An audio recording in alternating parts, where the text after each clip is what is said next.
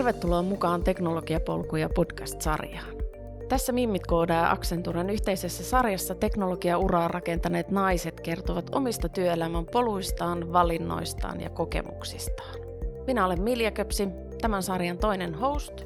Minä olen Minttu Viitanen Miljan kanssa tässä hostaamassa.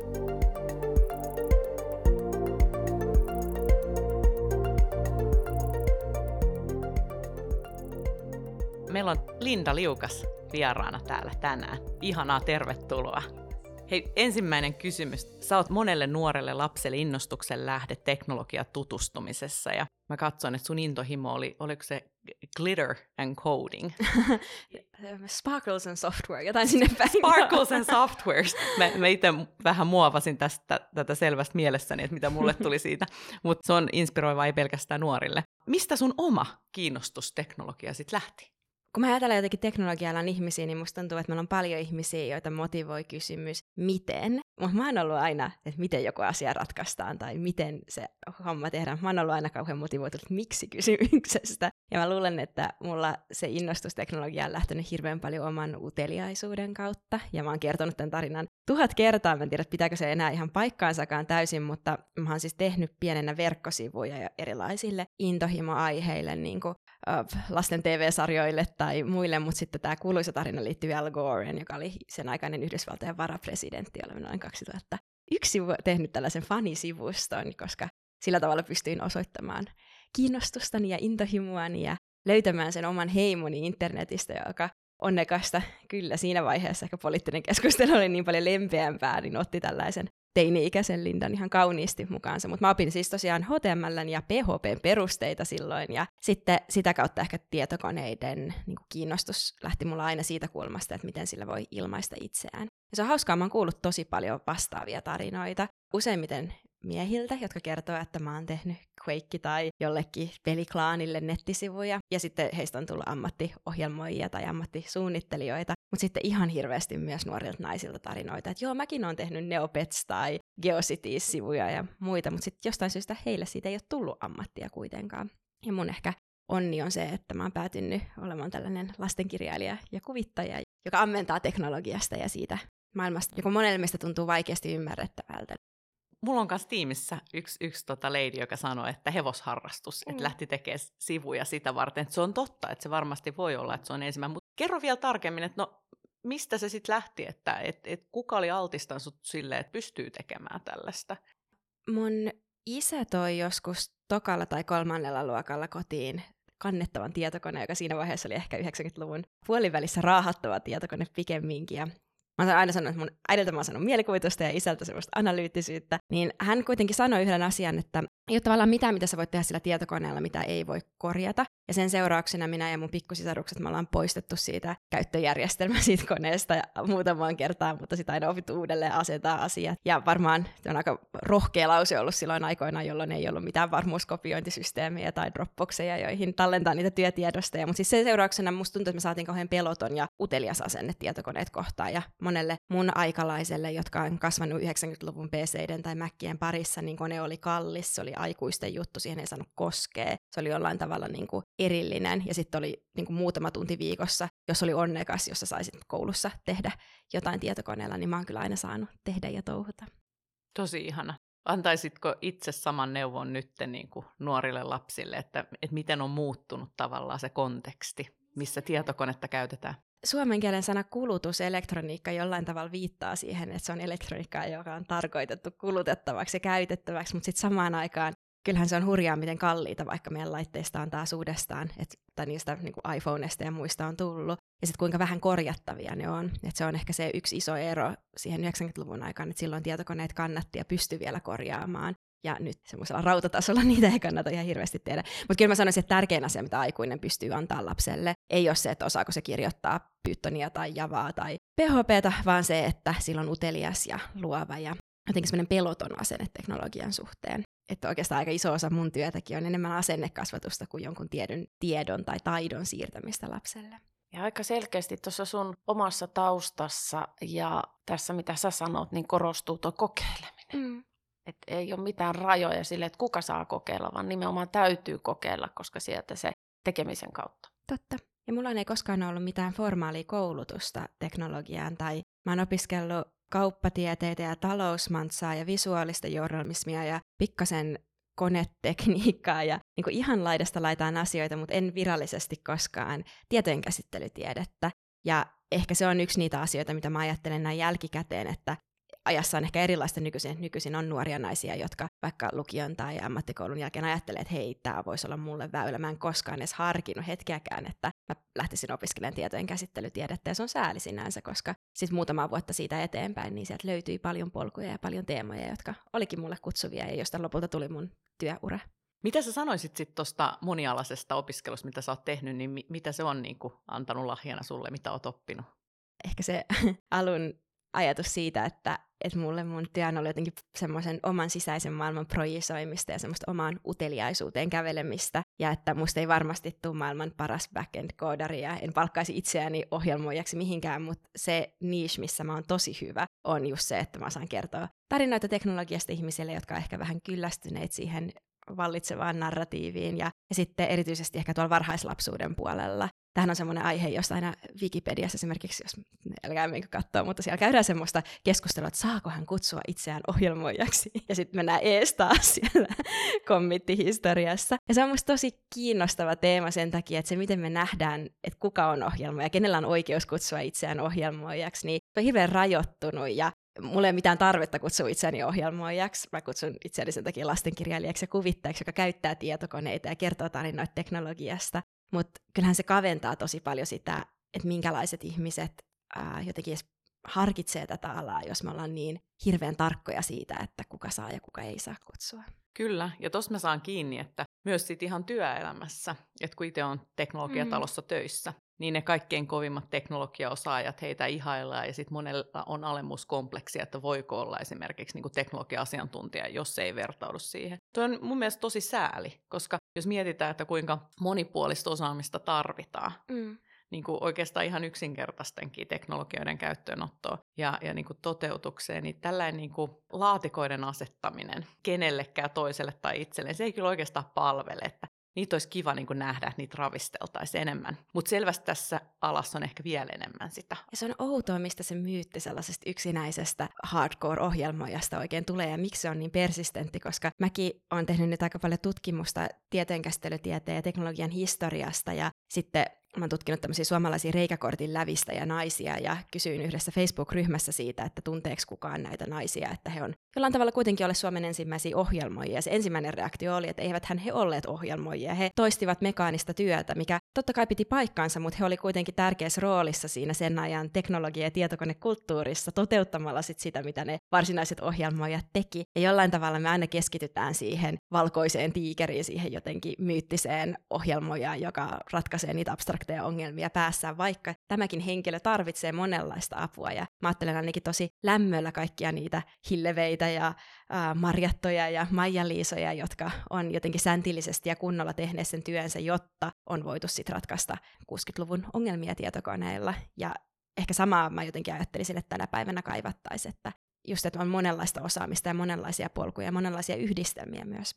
Me ollaan tavallaan toimialana itse itse ajettu mm. itsemme nurkkaan sillä, sillä koodaristereotypialla, että mehän kuitenkin toimialalla sisällä tiedetään, miten monimuotoisesta työntekemisestä on kyse ja miten paljon meillä kaikilla on se sama tavoite niin kuin kehittää toimialaa. Mutta toimiala itse on ehkä luopunut jo siitä koodaristereotypiasta, mm. mutta me mm. ollaan annettu se lahjaksi yhteiskunnalle, missä opettajat ja opot ja vanhemmat edelleen ajattelee mm. sitä tietyllä tavalla, että se on vain ja ainoastaan sitä. Joo, se on hirvittävän sääli ja se on jotenkin ehkä yksi niitä asioita, mitä mä just hirveästi mietin sitä, että millaisia tarinoita meidän pitäisi sitten kertoa ja, ja millaisia ihmisiä nostaa, kun mä ajattelen jotenkin mun tämä polku etsiä näitä ensimmäisiä ohjelmoja naisia lähti siitä, että mä ajattelin, että no jos Suomen historiassa onkin joku tällainen nainen, joka on vähän niin kuin Linus Turvalds, josta ei vaan ole kerrottu aikaisemmin. Ja en mä ainakaan vielä ole sellaista löytänyt, mutta sekin kertoo vähän siitä, että miksi me etsitään sellaista myyttistä ää, yli-ihmistä, että minkä takia tavallaan meidän täytyy aina kertoa sen yhden ihmisen onnistumisen kautta. Ja esimerkiksi musta tuntuu, että Jenkeissäkin keskustellaan aika paljon siitä, että miksi Grace Hopper saa niin paljon huomiota, koska Grace oli, teki mahtavia asioita ja tärkeitä tieteenkäsittelytieteen historialle, mutta sitten hän oli myös niin kuin, mikä tämä on, merijalkaväen admiraali, ja hän niin kuin sopeutui sen aikaiseen tämmöiseen mies-naiskuvaan aika hyvin. Ja sitten, että ehkä sen sijaan, että me etsitään sitä tosiaan myyttistä valkoista tiikeriä, niin me voitaisiin vähän niin kuin etsiä sieniä, koska sieniretkellä, kun löytyy yksi sieni, niin löytyy muita sieniä ja jotenkin niitä tarinoita seuraamalla löytää uusia tarinoita ja ehkä laajennetaan myös sitä kuvaa, että mitä on onnistuminen ja osaaminen teknologia-alalla. Et ehkä mä ajattelen just sitä, että nämä naiset, joita mä sitten lopulta löysin, niin he edustaa sellaista, he oli ohjelmoijia ja teki kiinnostavia asioita, mutta ehkä meidän semmoinen nykyinen käsitys siitä, että mitä on. Mä kysyin itse asiassa heiltä, että no mikä oli semmoinen innovaatio, mitä te teitte, tai kaikki oli se, että joo, mutta että 60-luvun työelämä oli aika semmoista hierarkista. Mä kysyin, että no minkälaisia onnistumisia te koitte, niin sitten sieltä rupesi tulemaan tarinoita. Että jotenkin se myyttinen yksilö, joka innovoi ratkaisuja teknologian avulla, on hirveän yhtä tiukassa kuin se hupparipoika stereotypia. Et senkin takia musta oli kiva huomata, että teillä on täällä ollut pareja tai ihmisiä jotenkin haastatellaan tiimeinä tai muut sellaista, koska silloin on ehkä helpompi myös puhua siitä työstään. Just näin. Ja mä mietin itse asiassa, tämä oli tosi, tykkäsin tosi paljon tästä vertauksesta sieniin. ja sitten sienilhän on se rihmasto, Jep. mikä, mikä myös on mielenkiintoinen, jos ajatellaan sitä niin kuin tiimiä tai verkoston voimaa ja, ja tätä, että tällähän on tosi iso merkitys myös mm. tänä päivänä. Nyt taisi olla juttu siitä myös, että miten kaupunkejakin pitäisi suunnitella enemmän kuin sienirihmastoja. Mä oon tästä sieniteemasta ollut niin innoissa viime aikoina, kun kävi siis ilmi, että sienet ne johtaa sähköä samalla tavalla kuin tietokoneiden logiikkaportit, ja että ehkä on joku tulevaisuus, jossa me voitaisiin ohjelmoida sieniä ää, samalla tavalla kuin toi silikoni päästää läpi sähköä ja ei päästä läpi sähköä, ja silloin sienet voisi toimia sellaisena metsien laajuisena tietokoneena, joka monitoroisi no vaikka lämpötilaa ja maan toksisuutta ja toisten eliölajien stressitiloja ja kaikkea mahdollista siinä ympärille. Ja jotenkin, kun multa kysytään usein, no minkälaista tulevaisuutta sä ajattelet teknologialalla, niin mä ajattelin, että se olisi hirveän kapea, jos minä olisin se, joka ilmoittaisi, että tältä näyttää tulevaisuus, vaan se kaiken innostavin asia on just se, kun biologit löytää tietokoneet ja kun pikkuballerinat löytää tietokoneet ja sitten yhtäkkiä saadaankin aivan uuden tyyppisiä ääniä ja tarinoita, joita ei ennen jotenkin assosioitu ollenkaan teknologiakenttään. Niin me ollaan vahvasti menty aikaisemmin niin kuin teknologia edellä. Keskustelua. Ja tuossa alussahan sä mainitsit nimenomaan, että, että sä vastaat ennemmin niihin miksi-kysymyksiin ja siihen, että mitä sillä saa aikaiseksi ja mitä se mahdollistaa. Ja mun mielestä juurikin tämä sienirihmasto ja sieni esimerkki, niin toimialan houkuttelevuuteen vaikuttaa. Meidän Mimit yhteisössä on paljon naisia, jotka nimenomaan pelkää sitä yksin mm. tekemistä tai sitä, että pitäisi osata kaikki, mutta miten paljon se tuo lohtuu se, että, että nykyään sitä työtä tehdään ja suunnitellaan tiimeissä ja sun ei tarvi olla koskaan yksin, että sä voit spesifisti osata yhden asian. Niin kuin säkin olit tunnistanut sun oman vahvuuden. Sun vahvuus on kertoa niitä tarinoita ja innostaa ihmisiä. Mm ennen kuin jätetään sienirihmastot sikseen ja siirrytään eteenpäin, niin pakko sanoa, että kun tämä podcast tulee ulos, niin vielä on mahdollisuus käydä Vallisaaressahan on nyt Helsinki Biennaalissa. Joo, se oli ihana. Yksi tota, esitys nimenomaan tai taideteos, missä kanavoidaan tätä lahoamista ääneksi. Lahottuu sienten ääntä, se oli hieno ja tota, vaikuttava teos kyllä.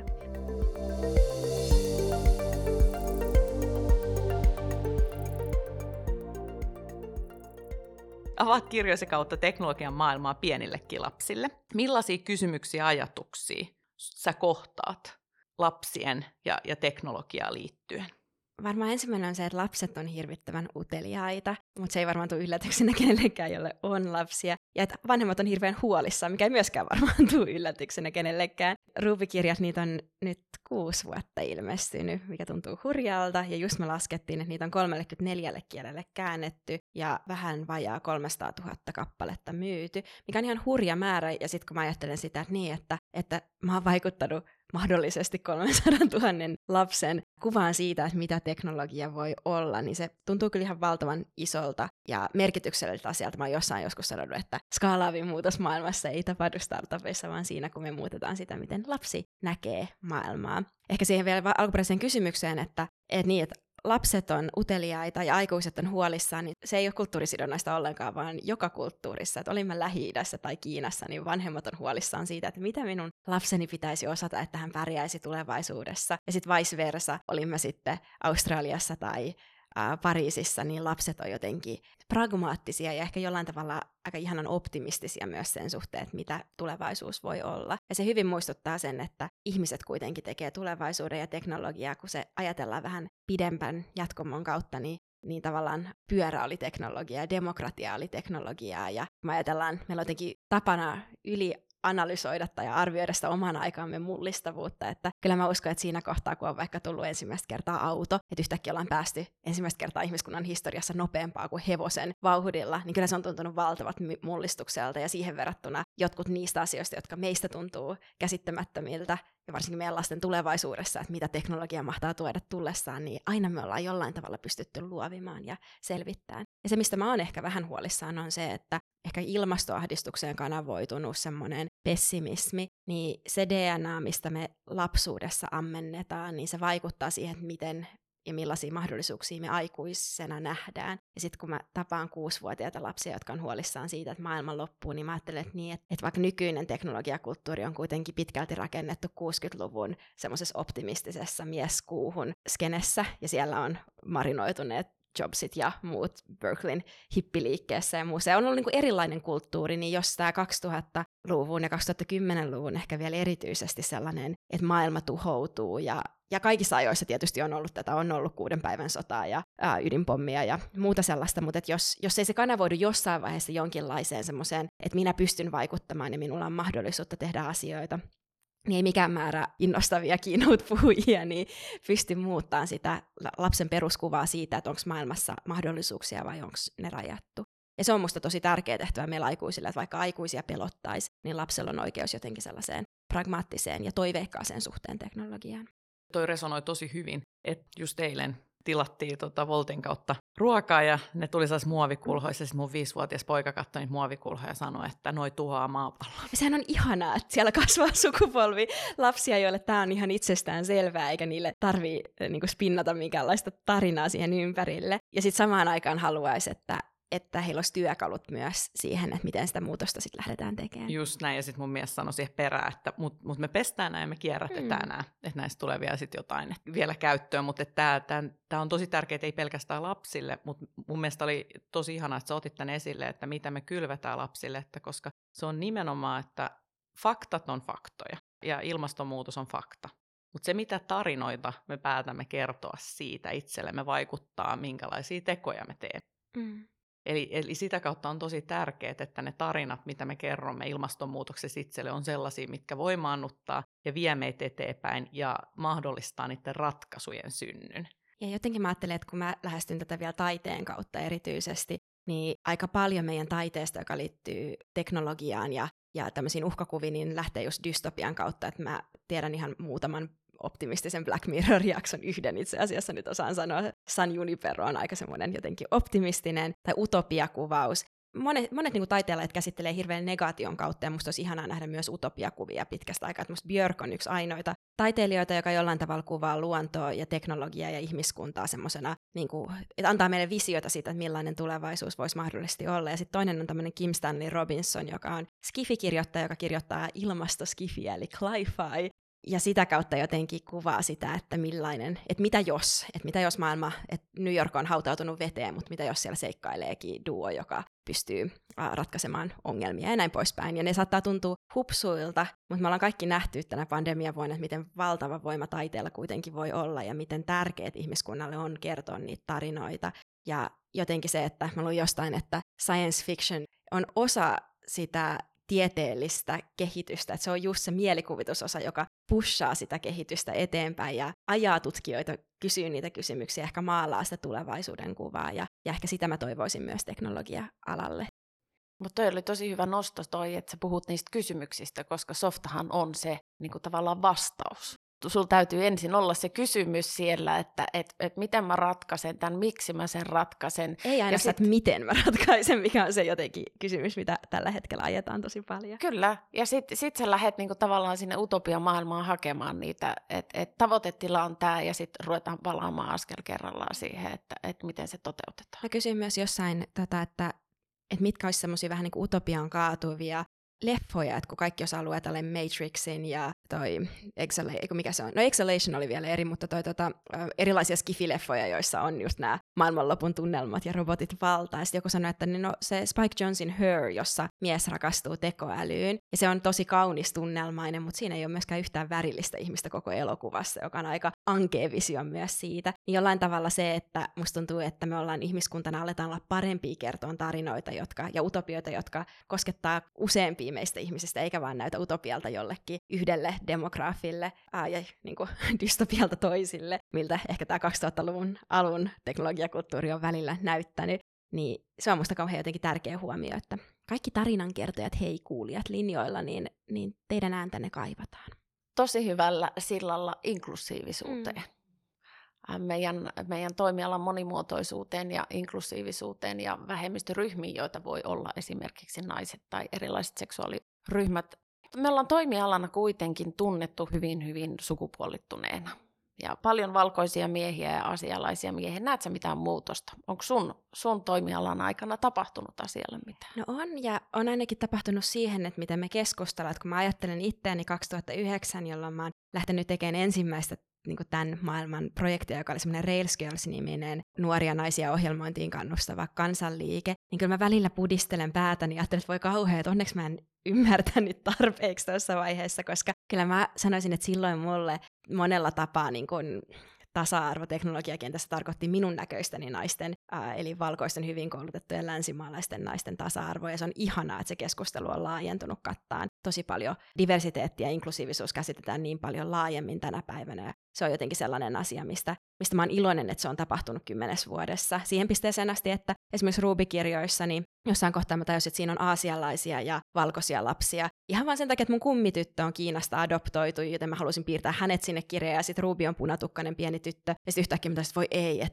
no itse asiassa sitä kautta, että mä tein New Yorkissa paljon siihen aikaan töitä, ja, ja sitten siellä oli paljon latinolapsia ja mustia lapsia. Mä että eihän heillä ole yhtään niin kuin, heidän näköistään lasta tässä kirjasarjassa. Ja sitten siihen neljänteen kirjaan se asia korjattiin sitten, mutta kyllä se piti vähän niin kuin oman kantapään kautta tulla. Mutta sitten ehkä tuohon sun alkuperäiseen kysymykseen, että et no onko meidän ala sitten ja diversiteetti ja muuta, niin se hyvä asia musta on se, että ainakin tietojenkäsittelytieteen historiasta löytyy hirveästi tarinoita, että Alan Turing oli julki homo, joka kärsi siitä, tai siis kuoli siihen, että häntä ei hyväksytty sellaisena kuin hän oli sodan jälkeisessä Britanniassa. Ja että kyllä tämä ala on varmaan aina vetänyt puolensa jollain tavalla herkkiä ja, ja eri niin kuin, erilaisista taustoista tulevat. Ei se, itse asiassa kun vähän raaputtaa pintaa, niin tajuu, että eihän nämä ihmiset olekaan yhtään niin samanlaisia, vaikka ne ulospäin saattaisi näyttää siltä, että no, nämä on kaikki tästä samasta muotista. Ja sen takia ehkä joskus tuntuu, että, että näistä aiheista puhuminen on hankalaa, koska jollain tavalla se, sekin, joka saattaa näyttää ulospäin täysin stereotyyppiseltä koodarilta, niin sekin elämäntarina voi olla tosi erityyppinen ja sisällyttää. Ja mä toivon, että pääsette just vaikka Haivin toimarin Oonan kanssa juttelemaan näistä teemoista, koska hänellä on paljon hyviä ajatuksia siihen, mitä se moninaisuus ja monimuotoisuus oikeasti voi tarjota ja miksi vaan yhden mittarin optimointi voi olla itse asiassa aika harhaanjohtava kela. Joo, ja se on tosi hankala keskustelu, tämä monimuotoisuus ja inklusiivisuus ja kaikenlainen diversiteettikeskustelu, koska se tavallaan vaatii tai vaatisi tai pahimmillaan vaatii joltakulta jonkinlaista kaapista tuloa ja sen oman tarinan eksposaamista, vaikka sen vastuun pitäisi ehkä olla meillä, jotka ollaan niin kuin parempi osaisia että meidän ei tarvitse niin pakottaa ketään kertomaan niitä storeja, vaan meidän pitää ymmärtää, että niitä storeja on, ja meidän pitää vaan luoda se turvallinen ympäristö. Ja kyllä musta välillä tuntuu, että myös ne rakenteet, mihin me sysätään ihmiset, jotka tulee erilaisista taustoista, niin niin jotenkin, kun mä oon itse niin jotenkin kulkenut tämmöistä ihan omaa polkua, niin yhden hengen yrityksenä ja, ja lastenkirjailijana, niin kyllä mä välillä katson sit sellaisia naispuolisia ystäviä, vaikka jotka on nyt tehnyt kymmenen vuotta isoissa teknologiafirmoissa töitä, ja on ne aika hurjia ne tilanteet, joihin he joutuu, ja sitten ajattelen, että, että no, että tätäkö on se tulevaisuus, mihin mä marssitan näitä pieniä tyttöjä, jotka katsoo mua ylöspäin ja, ja sanoo, että jes, minusta tulee koodari. Tämä on klisee sanoa, mutta jollain tavalla niitä niin kuin rakenteita ja sitä omaa polkua niin kuin muuttamalla, niin, niin mä uskon, että se, että me näytetään, että ohjelmoijana voi toimia myös rakenteiden ulkopuolella tai rakentaa omia rakenteitaan, niin on se jotenkin kiinnostava asia, mitä tapahtuu seuraavaksi. Näetkö sä, että esikuvilla olisi suuri merkitys? No ihan valtava merkitys, mutta jos mä mietin mun omia esikuvia, niin en mä tarvinnut ohjelmoja esikuvaa. Mä tarvin Tuve Janssonin, joka eli 60-luvulla villiä elämää ja ää, rikkoi stereotypioita siitä, että mitä on olla lastenkirjailija nainen. Hän kiroili ja poltti tupakkaa ja lauloi hävyttömiä viisuja, jotka menee nyt Svenska Teatterissa, kannattaa käydä kuuntelemassa, ne on mahtavia. Ja jotenkin kulki ihan sitä omaa polkuaan. Tai sitten Armi Ratia, joka sanoi, että Marimekko nyt vain sattuu olemaan vaatebrändi, että se on yhtä hyvin voisi olla kukkakauppa tai huvipuisto, että hän haluaa vaan projisoida tätä suomalaisen naisen sielun elämää maailmalle. Niin musta tuntuu, että Armi ja Tuve on antanut mulle sellaista voimaa ja oman polun kulkemisen intoa enemmän kuin se, että mä olisin tuntenut jonkun ihmisen, joka näyttää juuri minulta tai tekee juuri samoja asioita kuin minä. Ja sen takia mä ajattelen, että se on tärkeää, mutta se, että jos me jäädään odottaa just sitä seuraavaa naispuolista Linus Turvaltsia, niin me saadaan odottaa aika pitkään sitä. Että jotenkin ei pysähdytä liikaa siihen ajatukseen, että kaikessa pitää olla joku esikuva ihmiset on yllättävän jotenkin joustavia löytämään sit niitä tarinoita, jotka resonoivat. Ja niin ja sekin, että mikä on niin kuin esikuva, että täytyykö sen olla joku helvetin suuri stara. Niin, että voiko se olla, niin kuin, meillähän on kuitenkin pitkä perinne siinä, että ammatit periytyy äidiltä tyttärille ja isiltä pojille, niin voisiko se kuitenkin olla sellainen arkinen esimerkki, mm joku lähellä oleva ihminen, voisiko se olla opettaja, joka löytää sinusta sen vahvuuden ja osaa parittaa sen jonkun teknologian kanssa. Että, että Mimmit koodaa yhteisössä näen hirveän paljon sitä, että he löytää turvaa toisistaan. Olipa se sitten sitä, että ollaan sama ikäisiä tai samasta lähtökohdasta tai just päinvastoin aivan jotain muuta, niin kuin sä mm. nostit mm. Tuuven tässä esiin, että, että se on joku, joka jollain tapaa kutittelee niitä innostuksen hermoja. Sä oot kuitenkin tämmöinen kansainvälinen esikuva. Ja, ja... Se niin pelottavaa? Se, se on, mä voin, kuvitella, mutta nyt on kuitenkin päässyt Asia käymään. on nyt näin. Asia on nyt näin ja sitä ei ihan saada pois. Ja sä oot kohdannut kyllä sun työssä tosi paljon kaikenlaista varmasti, mutta mikä on se semmoinen neuvo, minkä sä nyt haluaisit antaa muille aikuisille naisille, joista me voitaisiin tehdä uusia esikuvia Mulla on paljon naisia lähellä, jotka haluaisi perustaa ammatillisen blogin tai YouTube-kanavan tai kertoa Instagramissa omista kokemuksistaan, mutta vähän jännittää vielä. No, mulla on kaksi ajatusta tuohon. Yksi on se, että kannattaa aina jotenkin projisoida sitä omaa valoaan. Että ei kannata yrittää istua jonkun muun muottiin tai ajatella, että tämä nyt varmaan toimii. Ja iso osa mun jutuista, joita mä oon tehnyt, jotka nyt näyttää jotenkin, että no totta kai näin, niin on ollut aivan absurdeja ja outoja silloin omassa ajassaan. Et silloin, kun mä ilmoitin mun äidille, että mä jätän yliopiston kesken, koska mä haluan kirjoittaa lastenkirjoja koodaamisesta, niin mun äiti ajatteli, että apua, että onko tämä joku sellainen kommunistinen 70-luvun propagandateos, että puhutaan, tota, puhutaan isoista teknologiayrityksistä satukirjojen kautta, että kuulostaa kammottavalta. Ja nyt hän on tietysti ollut kymmenen vuotta mun suurin tukijani ja, ja jokainen kirja taitaa olla hänelle omistettu. Mutta et, et ne asiat ei aluksi näytä kauhean järkeviltä. Ehkä toi on se mun toinen pointti, että kaikki, kaikki alkaa jotenkin leluna, kaikki alkaa semmoisena pienenä ja outona ja sotkusena ja epämääräisenä ja sitten kun sä katsot jonkun toisen pistettä B, niin sä et välttämättä näe sitä pistettä A, josta se on lähtenyt liikkeelle. Ja on oikeastaan ihan turhaa vertailla sitä jonkun menestyneen tai esikuvana toimivan ihmisen. Toivottavasti tämä ei ole mun päätepiste millään tavalla, mutta mutta jotenkin sitä, että ai toi on nyt julkaissut noin monta kirjaa ja se on niin hyvä noissa asioissa, koska harvoin sitä näkee, että mistä se ihminen on lähtenyt liikkeelle ja kuinka outo ja pieni rääpäle se asia on ollut. Itse asiassa mun tapauksessa se näkyykin, koska mä postasin kaikki ne kuvat, joita mä piirsin silloin aikoinaan ruupista. Ja piirtämisessä itse asiassa näkee hyvin sen oman muutoksensa, että ne ensimmäiset piirrokset on aivan kammottavia. Mä hävettää hirveästi, että ne löytyy vieläkin netistä, tai vaikka se Kickstarter-kampanja löytyy edelleen sieltä, koska musta tuntuu, että mun ajattelu ja mun käsi on niin, kuin niin paljon parempi tänä päivänä kuin se oli 6-7 vuotta sitten. Ja ehkä se on sitten se tarina, mitä aika monen naisen pitäisi tietää, että ei tarvi olla ihan täydellistä heti, vaan voi lähteä liikkeelle ja lähteä, niin kuin se ensimmäinen versio on aina vähän hävettävä ja ruma. Ja sitten ehkä, että tarttuu sit niihin uusiin asioihin. Mä teen yhtä uutta projektia, joka liittyy leikkipuistoihin ja siihen, että miten tavallaan niin kuin liikkeen kautta voisi oppia tietojen käsittelytieteen isoja ajatuksia. Ja mä oon aivan surkea siinä. Siis se on aivan karmeeta, miten mä istun tietokoneen ääressä, että mä en pysty tähän, mä en osaa tätä, ja se on täsmälleen sama tunne, joka mulla oli kirjojen kanssa silloin, kun mä aloitin tekemään sen. Ja ehkä se tieto, mä en tiedä, mutta toivottavasti se auttaa niitä, jotka nyt ajattelee, että, että mä en pysty tähän, tai mä en osaa, tai mulla ei ole mitään kiinnostavaa sanottavaa, niin että on se rohkeus laittaa se eka rääpäle versio ulos, koska vaan sitä kautta voisit lähteä kehittyyn eteenpäin. Toi on ihana ajatus, että ei katsota sitä, missä se esikuva on nyt, vaan katsotaan mm. sitä, mistä se esikuva on lähtenyt. Mm. Ja se on lähtenyt sieltä samasta, mistä me kaikki. Tämä on semmoinen ajatus, tai tällä Philip Glassin ajatus, tämän tätä muusikon, mutta sanoi, että sen sijaan, että me keskitytään niin paljon legacyin, eli tämmöiseen niin kuin että minkä jäljen me jätämme historiaan tai muualle, ja sitten jotenkin ajatellaan ja muututaan täysin hermostuneiksi siitä, että onko tämä nyt työpaikkani paras blogipostaus tai mitä vaan, niin me pitäisi keskittyä siihen lineageen, eli mistä me tultiin ja mitkä oli ne polut ja ihmiset, jotka vaikutti siihen, että miten meistä tuli se, kuka me tuli ja mitkä oli ne vaikutteet, jotka muokkasi sitä, mitä oli. Ja, ja jollain tavalla noiden asioiden pinnan alle näkeminen ei ole kauhean helppoa, mutta itse koodareilla se on helppoa, koska ne näkee versiohallinnasta, että Just näin. miten koodi on muuttunut historian aikana, niin ehkä samantyyppistä jotenkin lempeyttä mä toivoisin kaikille ihmisille, että mä epäilen, että jos me mentäisiin Linus Torvaldsin ensimmäiseen gitti-kommittiin, niin me nähtäisiin jotain, mikä ei olisi aivan täydellistä.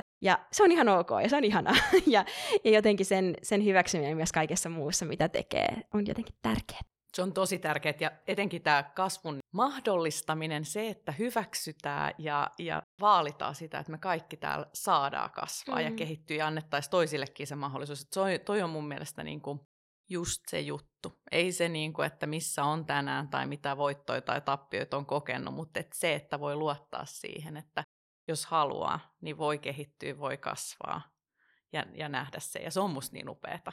Ja lapsille siitä puhutaan hirveästi niin kuin growth mindsetista ja kaikesta muusta, mutta et jotenkin musta tuntuu, että me ollaan hyviä usein paasaamaan alaspäin, että miten asiat pitäisi tehdä ja miten asiat pitäisi olla, mutta sitten just omalla kohdalla se on vaikeampi hyväksyä. Ja tiedän sen sen takia, että olen viimeksi eilen kipuillut tämän asian kanssa, että miksi minä en osaa ja miksi minä en heti pärjää. Ja sitten kun mä katson mun kävelemään ovettelevia kummilapsia, niin mä jotenkin osaan ajatella niin, että totta kai, jotta oppii kävelemään, pitää kaatua monta kertaa matkan varrella mun poika on katolilaisessa päiväkodissa, missä sisaret hoitaa häntä ja hän oli kiipeily ja sitten tuli mulle sanoa, että hän ei osaa kiivetä sitä tiettyä että Mä sanoin, että kulta sä et osaa vielä. Ja sitten tämä sisar tuli sanomaan, että juuri näin, vielä. Mm, mä en osaa tätä JavaScriptia vielä.